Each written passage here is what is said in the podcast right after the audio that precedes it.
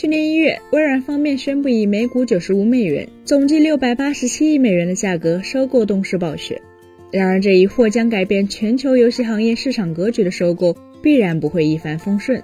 在经历了波澜不惊的半年后，在秋天到来时，一切突然急转直下。随着英国反垄断监管机构竞争与市场管理局打响了对微软收购动视暴雪的第一枪，此时就开始变得有些波云诡谲。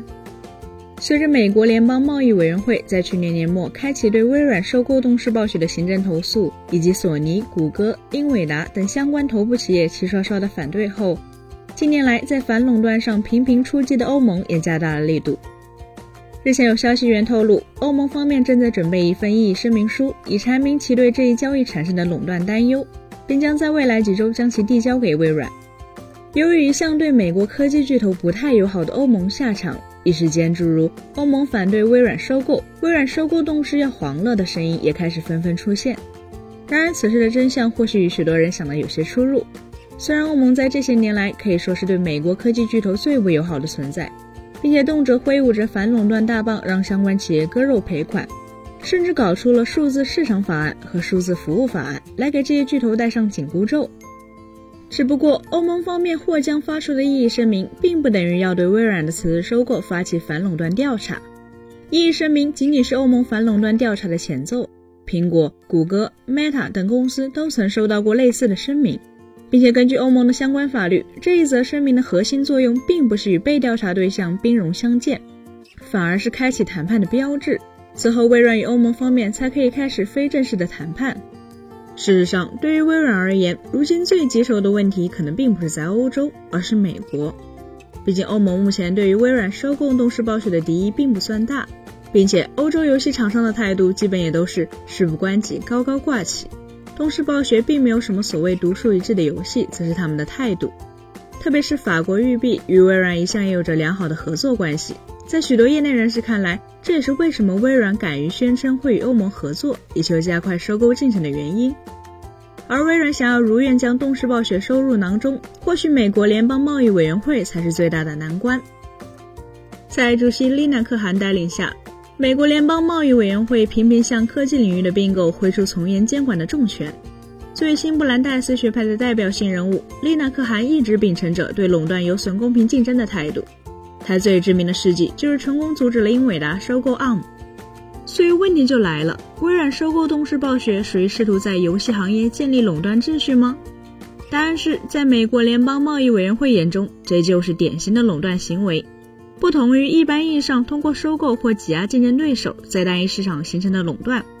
微软收购动视暴雪属于试图整合并控制整个产业链上中下游的纵向垄断模式。没错。微软的游戏业务主要是销售 Xbox 游戏主机、售卖 XGP 服务以及流媒体服务，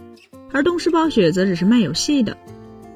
因此，在美国联邦贸易委员会看来，微软既有手段也有动机危害市场竞争。毕竟，在当时宣布收购动视暴雪时，微软给出的是溢价百分之四十，而这势必将会在未来收回成本。美国联邦贸易委员会下属竞争局主管 Holly Widowar 就曾表示。微软已经表现出有能力，并且不会与游戏业的竞争对手共享相关游戏内容。美国联邦贸易委员会试图阻止微软获得对一家业内领先的独立游戏工作室控制权，并阻止微软借此在多个不断变化且快速增长的游戏市场内危害竞争。其中的关键问题就出现在《使命召唤》系列上。作为全球迄今为止最成功的射击类游戏，该系列在全球范围内拥有无数的拥簇，几乎每一代作品都能稳定卖出千万级的销量，甚至被认为是影响大量欧美玩家购买游戏主机的重量级砝码。为了安抚竞争对手，微软与任天堂达成了十年期的协议，让《使命召唤》接下来继续登陆任天堂的平台，并且也对索尼开出了同样的价码。作为微软 Xbox 最直接的竞争对手，索尼 PlayStation 与 Xbox 的对抗从主机平台一直延续到了订阅服务，两者可谓是针尖对麦芒，以至于索尼根本不想接受微软的这个橄榄枝。毕竟微软在这方面是有前科的，在当初收购 ZeniMax 时，微软就曾向欧盟监管机构承诺，收购后不会独占相关内容。但在完成收购后，其旋即就宣布 ZeniMax 的多款游戏在 PlayStation 平台独播战。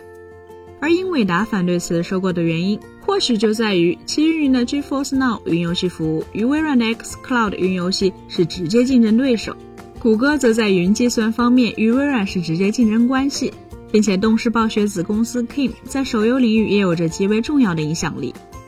最后的最后，微软到底能不能如愿收购动视暴雪呢？与如今许多玩家的悲观态度不同，许多业内人士反而认为成功的概率更大。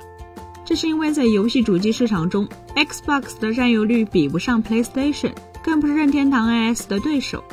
而且 XGP 仅仅是游戏销售的新模式。且还有数字拷贝与实体光盘两大更成熟的竞争对手。